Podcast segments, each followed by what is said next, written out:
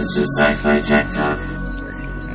Welcome to Sci-Fi Tech Talk, the podcast where we explore the technology of sci-fi. I'm Julie Keel, and with me again is Jeff Sire Hello, everyone. and Mike McPeak. Hello. Yay! We get the whole team here tonight. Woohoo! Oh, let's see. Tonight we're going to be talking about Logan's Run, which is actually started off as a book, as most science fiction does, but it was then turned into a movie um, in the mid 70s, 1976. Um, we've got uh, a little quote here from Wikipedia, you know, best source of information on the internet. It was uh, the film was directed by Michael Anderson and it starred Michael York. And to be honest, it's one of, at least in my mind, one of his signature roles. Uh, a bunch of other people, including Farrah Fawcett and Peter Ustinov. The rest of the names don't ring a bell with me. Screenplay, blah blah blah. Depicted a dystopian future in which a population and the consumption of resources are managed and maintained in equilibrium by the simple expedient of killing everyone who reaches reaches the age of 30 thus preventing overpopulation. And this, this story follows the actions of Logan Five, who is a sandman, that is his job, as he runs from society, society's lethal demand. Oh, that's the worst summary of the story ever, I think. but that's what it says. Um, yeah, basically, Logan's Run is set in this dystopian future. It is um, essentially, you know, when you think of the future, you know, the, the shiny, smooth surfaces, everything's clean, neat, tidy, everyone's happy, everybody's um, thin, everybody's, um, you know, eating well, there's no poverty, all that stuff. That's, that's what much of the movie is portrayed as, or much of the society in the movie is portrayed as.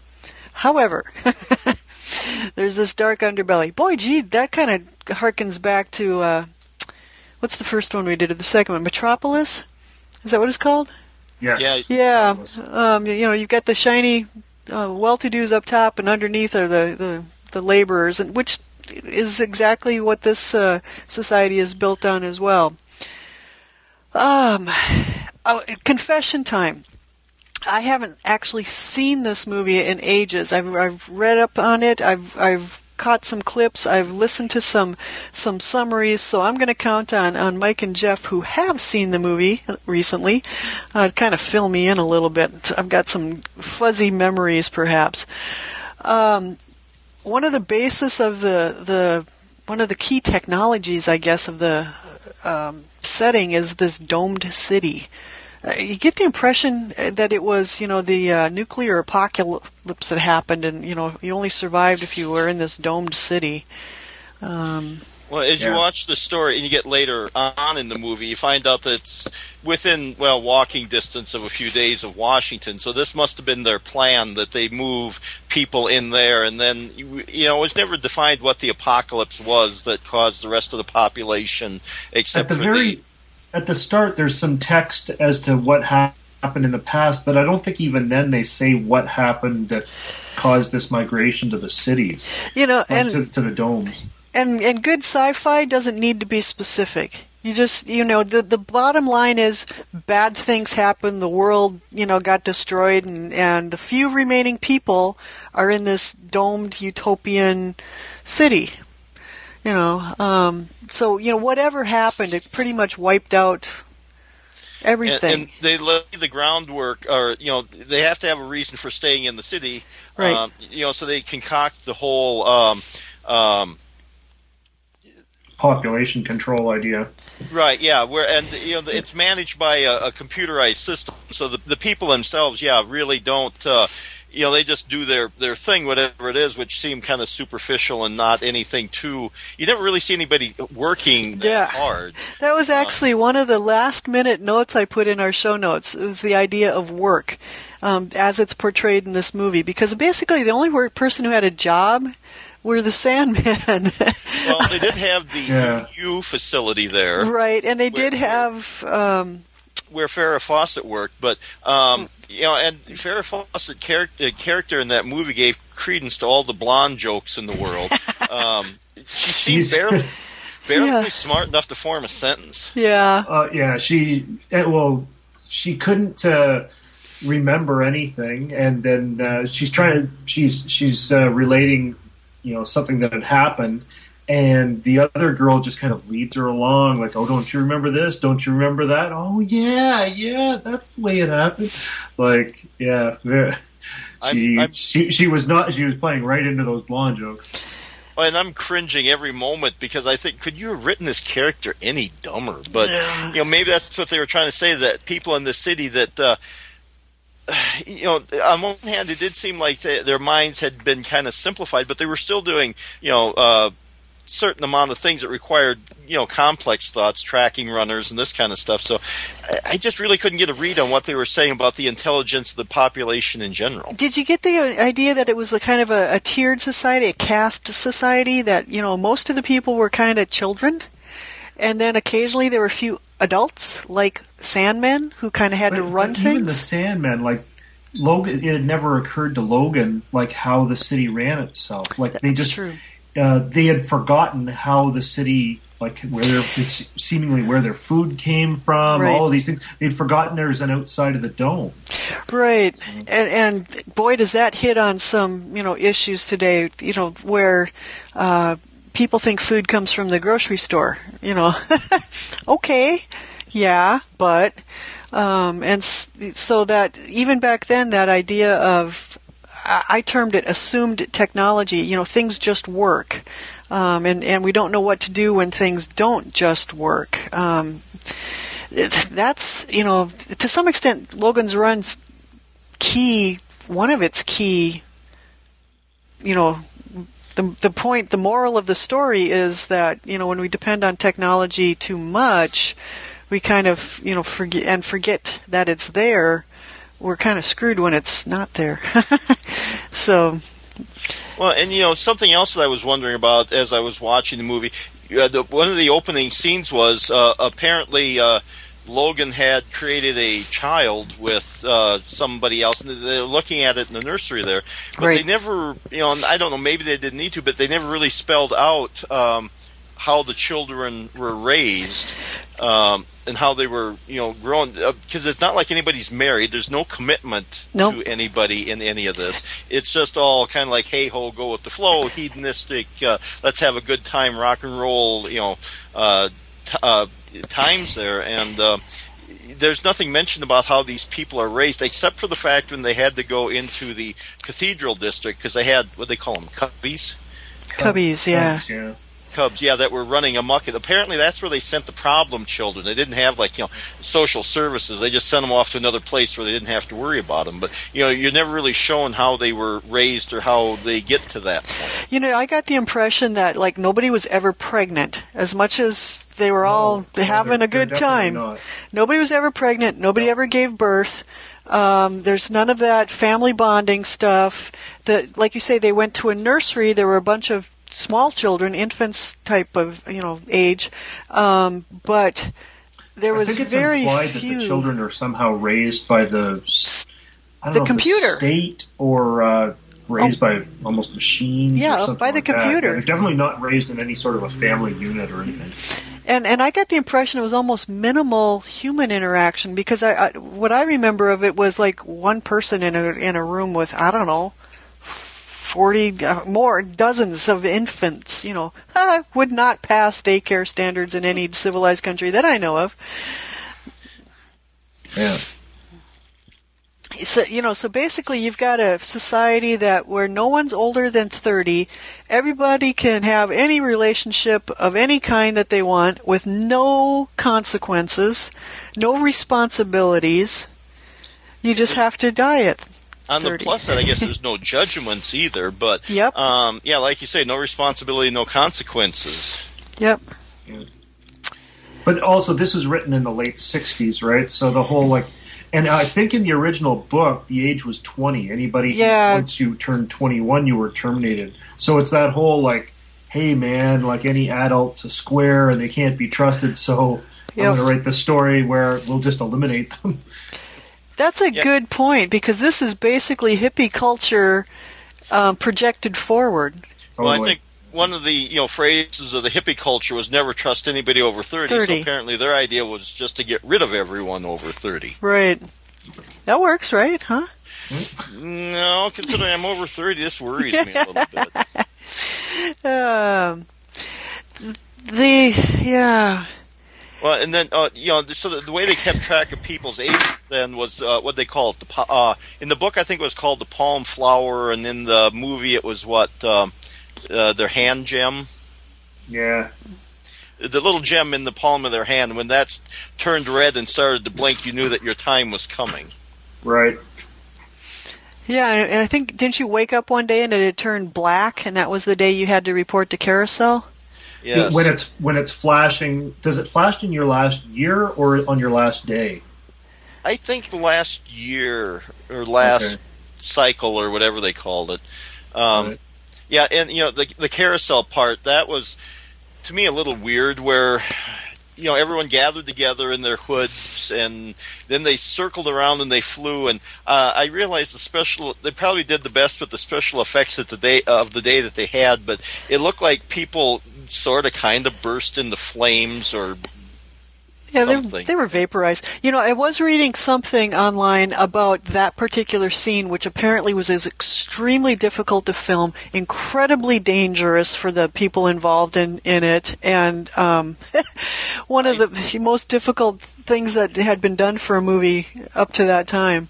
Yeah, I think they tried doing it. Uh, was it individual guy wires, and they started getting tangled with each other. So I think they had to come up with a different system. And then where they were uh, looked like they were floating overhead, I think they actually reversed, reversed the camera, shot the scene facing down, so it looked like they were flying up towards the. Yeah, there was a little. Um, it did take a little coordination to get it to. Uh, um, to get the special effects to come off, but Yeah. and you know one of the um, the guns that they used in this uh, movie they were some of the weeniest guns i've ever seen in a movie what they kind of spit out fire and you had flames coming out the side of the barrel Right. They reminded me of um, the kind of guns you'd buy for a like a seven-year-old boy for Christmas. You know, I, I've I've literally seen them where they do that. They spark at the edge end of the barrel, and you know, like you say, it comes out the sides. right and then when the sandman was chasing the runner were they tormenting them by missing them on purpose or are these the world's worst marksmen I don't know. I, I was thinking the same thing. Like, whatever money they spent on uh, most of the special effects, I think they spent most of it on their gigantic model of the city, and then they just cheaped out on pretty much everything else. That and car- the model of the city, and then carousel, Carousel. and then they cheaped out on every everything else. Well, yeah, and I mean, you know, and like in Star Trek, you'd have a, a phaser that would evaporate a person. You might have a, or you know, even a good bullet that uh, you know you could see the person fly across the floor or something. But here it was just this kind of burst of flame, and, and yeah, it, was- it was some of the cheesiest um, special effects I've ever seen. I Yeah. think. Well, it's interesting that the, the story required runner control. I mean, if if the the society is built on this assumption that you know you turn 30 and you go to carousel and your time is up and you have this chance of surviving basically um but then people kind of figured it out and so those were the people that became runners and then the you know sandman's job was to you know kill runners basically. But it was you know it was it's it's it, it was very telling in the fact that you know one day this person could be your best friend and the next day their this little thing in their palm started changing colors and and it was your job to to shoot them um and you didn't think anything about that. I mean it was like you say they were i i might argue that they were tormenting him i i really think that uh, once they became runners they were less than human to these folks Sport or something. yeah and applying a little logic to this, there was like Francis Seven. So let's assume you know uh, about 210 years that they've been at this, just kind of doing you know a little figuring here. In that time, because they were, talked about going to carousel and being renewed, has in that 210 years has anyone ever bothered to question to see if anybody find anybody who has been renewed and who has come back? Right. Um, the, the like I said, the logic there was a little sketchy. Wouldn't have somebody said, "Why am I going to go up there if I'm not sure?" Yeah, I don't know though. Like i- i- in a world like that, where every relationship they seem to have is transient, like sure, um, I, I think you you probably wouldn't know, and like especially if if almost everybody is dying at thirty anyways, like. I, I, yeah, I think I think you, you could get away with doing that. Well, if it Okay. becomes society's norm, you don't question norms. I mean, Yes. it's there's a there's a people like runners would be the only ones that question those norms. The vast majority of people wouldn't give it a second thought. Right. Well, and like we have, you know, in in uh, historical times, you have examples of things uh, that we consider just crazy today, Right. but were the social norm. Like uh, in Sparta, they had a total uh, warrior society uh, to the point that uh, you know, like the most adult men, well, all adult men were in the uh, military, and uh, the home life. Their you know their wives were for making babies. They would go home uh, to generate more population, and then they went back and, and lived in the uh, barracks. Right. And it was um, I remember reading that like it, it was considered abnormal and sick to uh, to have like a relationship with your wife. Right. Yep. And, and Well- that became the social norm at you know in in Sparta. Right, and and things like you know um, public hangings. Um, you know, let's take the kids out and watch them Yeah. hang somebody. You know, which Well, kind of like even, carousel. Even today in China, like Yeah. they have a they have a one child policy, Right. and I'm sure there's lots of people that are unhappy with that, but they're not unhappy enough to you know for there to be you know uh, great social unrest. yeah, mass uprising and Yeah. overthrow the government because of it. Yeah, So that's become their norm, and and they they're able to live with it. yeah. So you know, and and there are people that question it. Funny you should mention that one because yeah, people are in jail because of that. Oh, but yeah, uh, well, that would yeah, be their equivalent of, of runners. runners, yeah. Yeah, so you, you do have these people that then question the social norms. Yeah, and like I said, they become runners, and, and so then the uh, the computer becomes uh, uh, it uh, brings Logan in after he catches one of the runners and has the uh, the Ankh symbol there, um, and so the computer then tasks Logan with finding these people who have disappeared. They had a specific number of people that uh, have disappeared. Like a That was, thousand. that was the most interesting part of the whole story to me is that the computer has these unaccounted for people and comes up with the idea of sending Logan out to get them and just like okay well the computer decides that it'll modify his uh, hand palm thing so now it takes the last four years off of his life to say okay well now we're going to make you into a runner. You go and get these people Yeah, go find sanctuary, bring the, uh, and eliminate these people so that the you know the books will balance as, uh, such as it was. Well, yeah, and and the, all kinds of questions get raised there. I mean, first off, you're computer, you know, uh, figure it out. Secondly, why Logan? And you know, and why take four years off his life? Why not pick somebody else who's already But at it that was stage? Logan because he was the one that found the Ankh on that one runner. Yeah. Dropped off the Ankh, and that was like you, because the computer asked him, "Do you know what this is? Um, you know, uh, do you know what sanctuary is?" Because the computer obviously had been picking up on this stuff. Well, and I think it he, they did sh- they picked Logan. Well, besides the fact that he had the Ankh symbol there, you know, they took off his four years. So I think the idea was to make him feel threatened, and they needed him to run and be a convincing runner. And the best way to do it is feel like you've gotten cheated out of something, and you need to make that up somehow. So the best thing to do would be to run and try to, you know, get out of the system. But they still wanted him to be loyal enough to bring these people back. So it's and have That- some reward. Yes, That if was you were well. That was the thing that wasn't made clear to me. Is like, okay, why did he even show any loyalty? Because he asked the computer, like, well, what's happening to my time? Like, like he was not being promised, like, well, you'll get your those four years back. Like, the computer more or less let him know, like, yeah, that's it for you. You you find sanctuary, you come back, and we'll kill you too. Right. And that was a lot of his motivation was that uncertainty. I remember that he kind of left going, I don't know, are they going to or aren't they? You know. At one point, yeah, when he does meet the group that points him on the way to Sanctuary, hits his uh, uh, communicator or whatever it was to report his location so that the Sandman could come down there and eliminate those people. but then he does decide to run, and his friend uh, friend Francis follows him, and that you know, and that's where we get the continuation of the story, um, where they you know he then leaves the city and uh, they follow him. Yeah, it's it's an interesting, you know, we just kind of contradicted ourselves because we said there really weren't friendships and all the relationships were transient, but but there was something there between Logan and Francis. Yeah, right. Well, not not all the relationships yeah. were transient, but like uh, certainly like when they when they met uh, Peter Ustinov's character, the old man character, uh, right? They they the idea of a husband and wife, any sort of permanent male female relationship was totally foreign to them. Right. Um, and and let's explain that. You just kind of jumped way ahead in the plot there.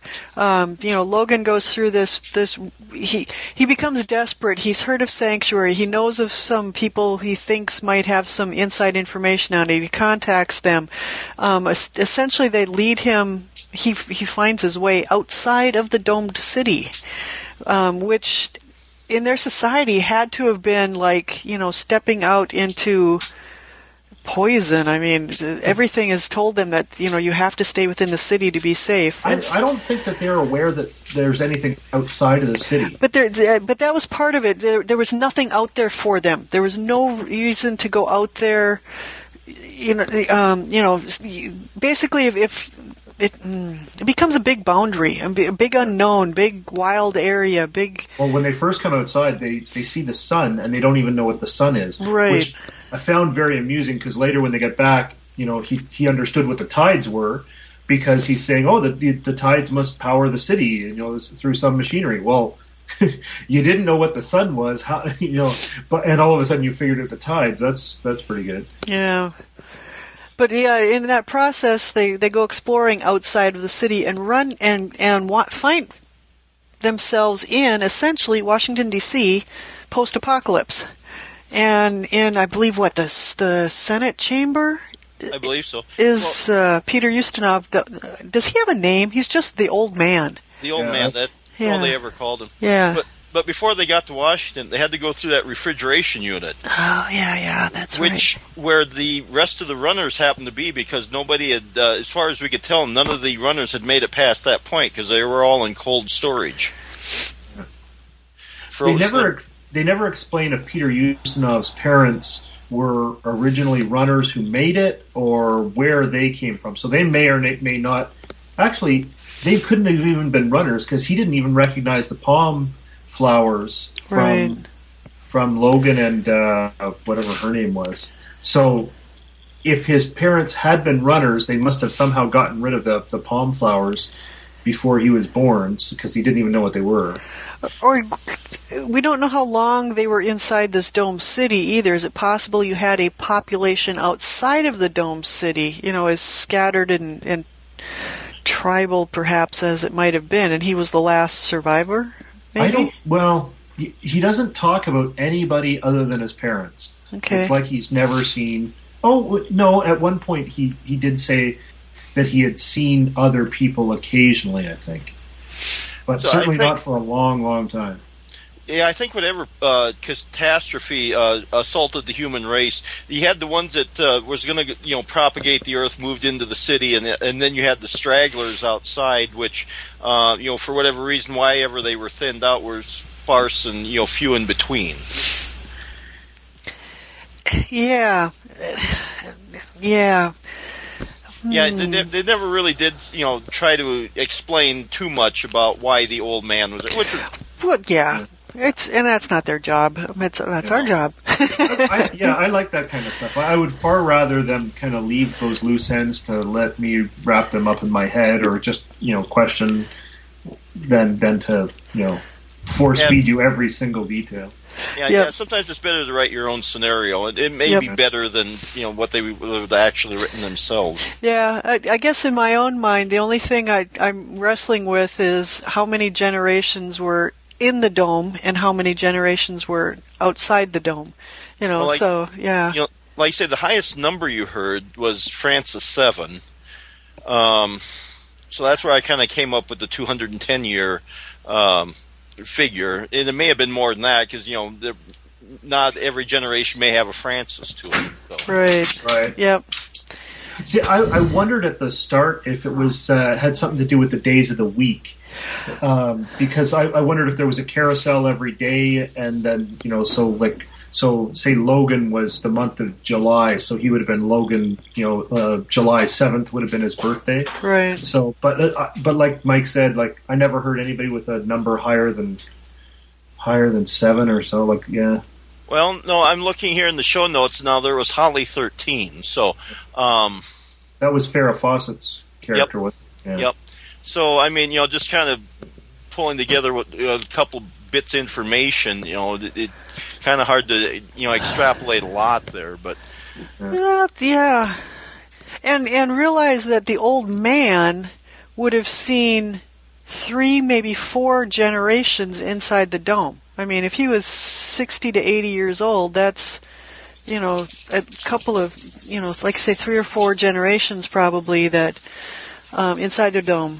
So or or two or three generations. So it's you know time would have moved faster indoors essentially Right. interesting um, yeah interesting how basically both inside and outside um, history was forgotten Yes. there's Yeah. you know or I like that. That's that's a pretty common theme. Um, something you see over and over again is like you know we really have forgotten where we came from, how we got here, our environment, the technology that we're using to you know run ourselves. So. Yeah, you know that was the one thing that did strike me when Logan was talking. Sometimes, yeah, you know they lived in this, um, you know, in the city, and they had they led the sheltered life, but he still did seem to have enough understanding of science. Like you said, you were talking about the tides and some of that other stuff, which you know it it it confused me to how much because these people didn't seem stupid, but they didn't seem like they had you know quite enough knowledge. I, and there was no hint of anything like school No. I mean, there was no. I mean, I, how people like I don't know how um, Sandman would have learned their jobs. I mean, the computers are running themselves, and people were somewhat serving the computers. But it's you know, you know who in the heck was maintaining the computers or you know building them? Well, and you know, there didn't seem to be anybody in charge of anything. Mm-hmm. Like it was just even those guys that were in control. Like the computer was showing them where there was a runner, and they were just kind of reporting it and directing somebody to go get it. There, there didn't seem to be anybody who was supervising anything. Right. Uh, the only person that you saw really kind of in charge of anything was the doctor at the the At- what's yes. the, the new U place. Yep. Yeah. Hmm, interesting.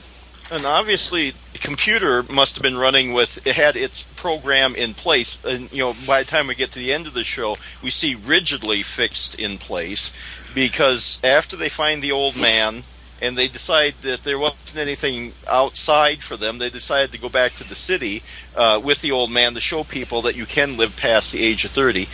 You know, they get back into the city and they're arrested and they're taken in to be interrogated by the computer and the computer is uh, basically it's some sort of weird mind thing where it probes Logan's mind. Uh, don't- he doesn't even get to answer the question. They just kind of pull the information out of his head, and the answers that he's giving them doesn't compute with what's inside the computer until it finally has a you know a literal mental meltdown, and the city starts to collapse around it.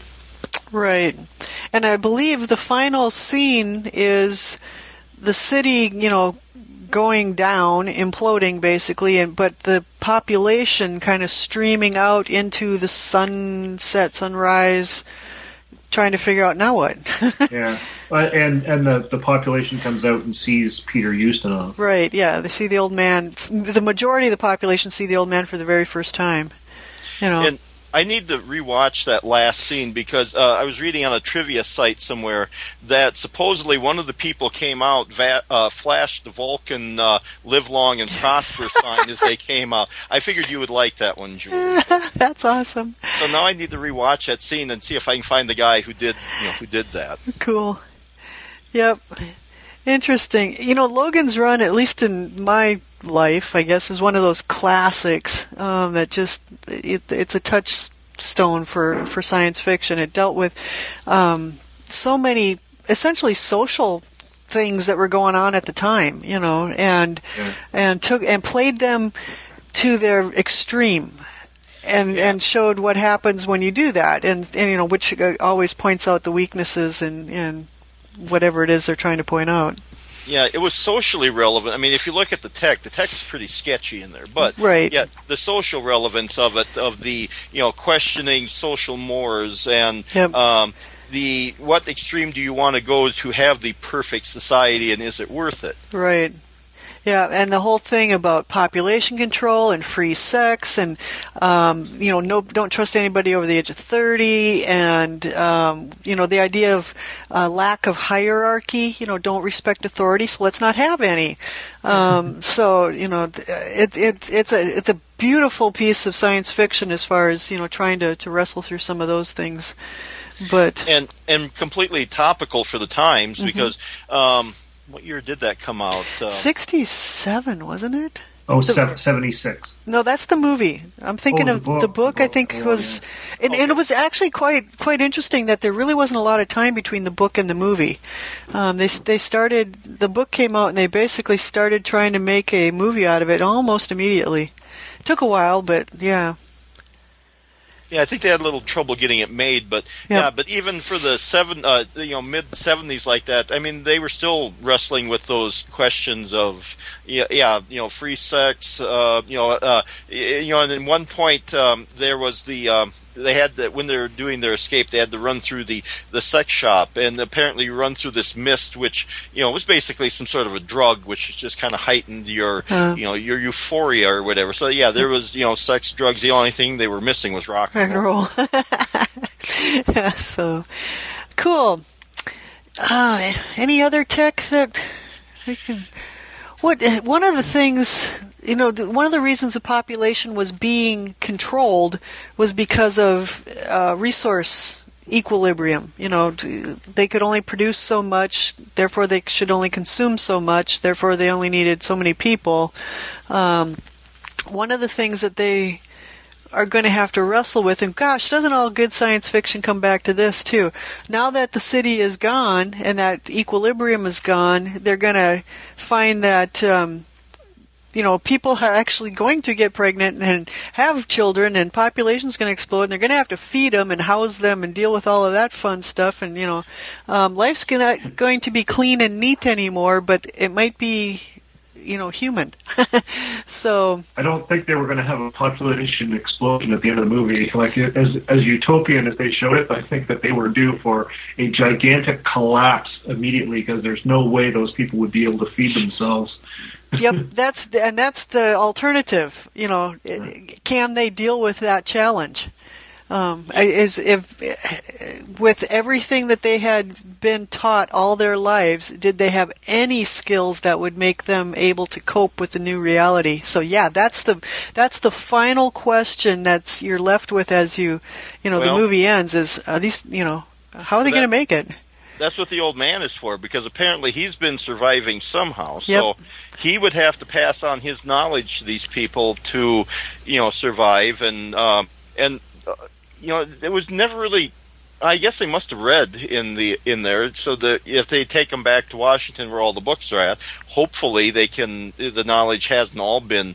Um, demolished or destroyed there so you would hope that between the old man teaching them long enough uh, to survive long enough to acquire the knowledge they need to create another world that they could then destroy again. Um, you know, looking many generations down the road here. Yeah. Again, that's that's one of the you know the when the when the movie goes to credits, it's like, ooh, are they going to make it or aren't they? I mean, they kind of have the things maybe that they need if they're up to the challenge. Are they up to the challenge? You know.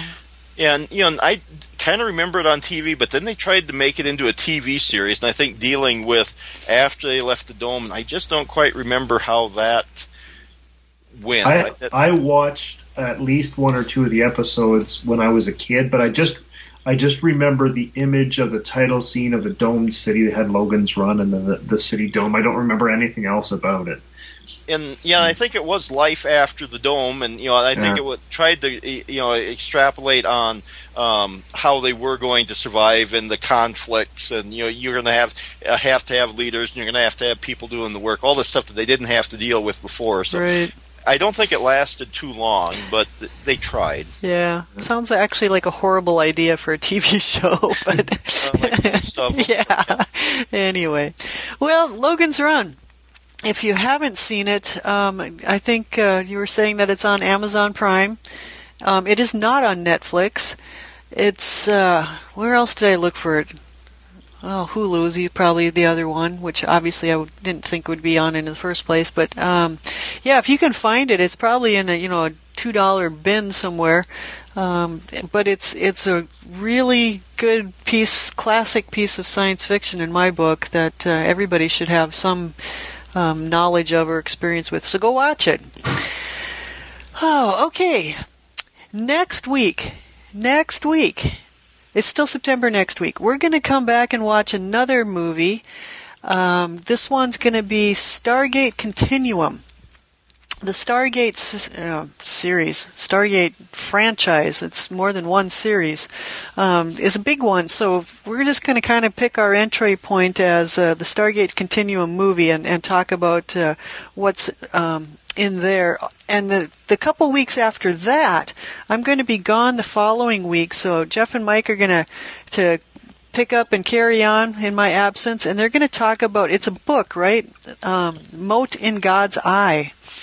Um, something they're both familiar with, and I'm not, so I have to read it while I'm gone, so I know what they're talking about. I, we didn't talk about who, who wrote it. I can't remember.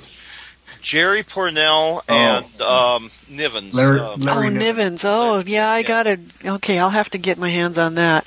Then the week after that, we're giving everybody a heads up on this one. It, roughly, you know, October 12th. Um, we're going to. Uh, is it is it a book or is it just an audiobook?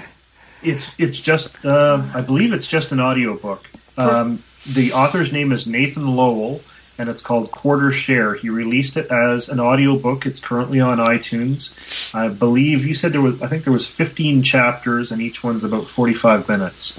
So anybody who's listening, you have like three weeks Three or so. weeks, You can yeah. download them all and listen to them uh, between now and then. And uh, if you for some reason you can't find it, you can just Google his name, Nathan Lowell. He's got a website. I think you can get everything off of his website.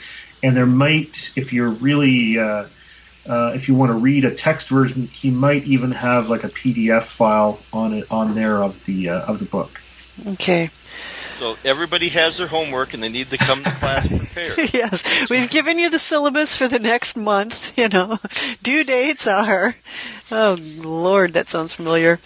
But yeah, and and sorry, but we have to live by the same due dates, so um, I need to get on it as well.